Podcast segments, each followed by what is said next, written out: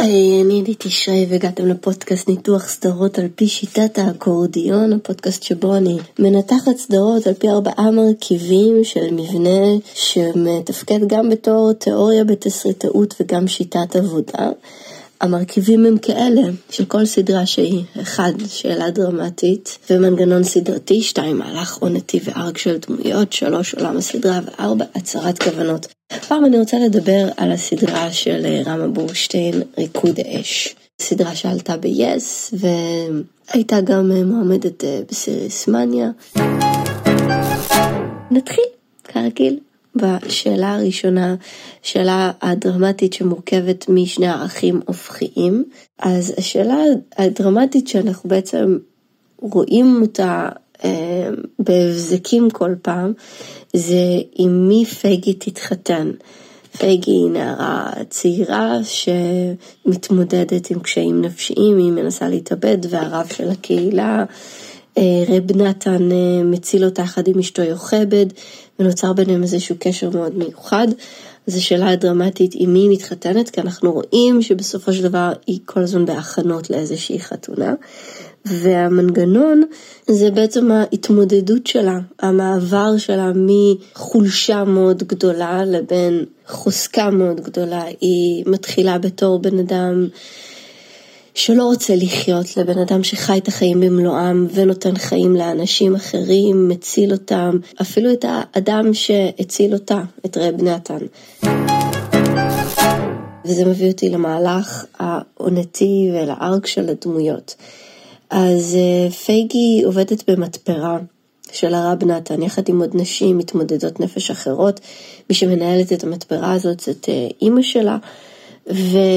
רב נתן, כמו שהוא עוזר לה, הוא עוזר לנשים אחרות. יש לה חברה שרוצה גט להתגרש מבעלה, ומפסיקה לקחת את התרופות שלה ושובתת רעב, ובעקבות זה גם מנסה להתאבד, אז הוא גם מנסה לעזור להם.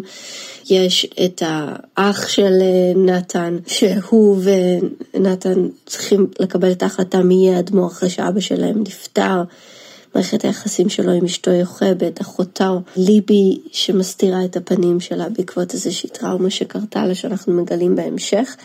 אבל בסופו של דבר כל הארקים מתקשרים למצב הזה של חולשה מול חוזקה, היכולת לעשות את המעבר, את הבלתי ייאמן. בעצם הדברים האלה מאוד מאוד מתקשרים כאילו לאמונה באלוהים ובקדוש ברוך הוא, בחברה חרדית. וב...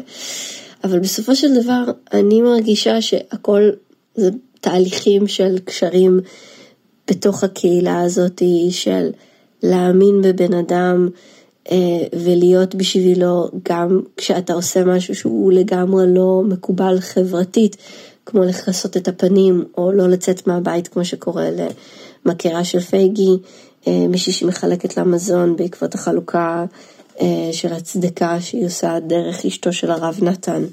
מדובר שם על כל מיני דברים וגם החבר הקרוב של הרב נתן, אה, רב דיוויד, אה, ששם בשבילו. בעצם מה שמקשר בינו לבין נתן זה התשוקות האפלות שלהם. רב נתן חוטא בזה שהוא רוצה להיות רבי של נשים, מרגיש שהוא מסוגל להבין אותם, הוא מסוגל להיות שם בשבילם. אבל מה שקורה בסופו של דבר זה שהן מתאהבות בו. ושדרך הרצון שלהן לרצות אותו, הן או חוזרות לתלם או לא לגמרי חוזרות לתלם, יש שם גם סיפור של אישה שמתאהבת בו ומתגרשת, ובסופו של דבר הוא לא מתחתן עם אישה אחרת, והיא נשארת לגמרי לבד ומחוץ לבית הזה. הסיפור של פייגי שונה בקטע הזה, כך שבסופו של דבר היא מתחתנת עם הבן שלו, עם שלום, והיא עושה איזשהו מעבר בין להיות ה... המקרה הנזקק של המשפחה, למי שבגלל האמונה שלה במשפחה, בגלל ההתעקשות שלה לחזור ולהגיע לבית של הרב נתן ולסחוף נשים אחרות שיבואו להעיד כמה הוא הציל אותם ועזר להם, היא בעצם זוכה למקום של כבוד במשפחה ובקשה גם מהרב נתן וגם משלום הבן שלו שהיא תתחתן עם, ה, עם הבן הזה.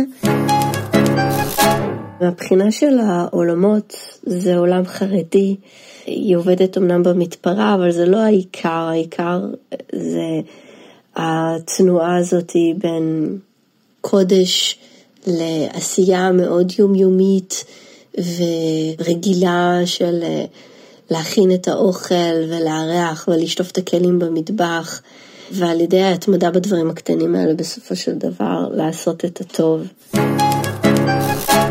מבחינה של הצהרת כוונות, אני מרגישה שכל היצירות של רמה בורשטיין בסופו של דבר חוזרות על עצמן, היא מביאה את התשוקות, מתעסקת בתשוקות האנושיות הבסיסיות ביותר, הרצון שמישהו יאהב אותך, האם לעשות את הדבר הזה שאני לא רוצה לעשות בשביל לרצות אחרים, בשביל לרצות את האל, מה זה בעצם לרצות את האל, התנועה הזאת בין לעשות משהו בשביל עצמי לבין להיות חבר באיזושהי קהילה, שהיא קהילה שהיא הכל, שהחיים ומוות בידי הקהילה הזאת. היא מביאה פה משהו שדווקא המגבלות מחדדות את הכוונה.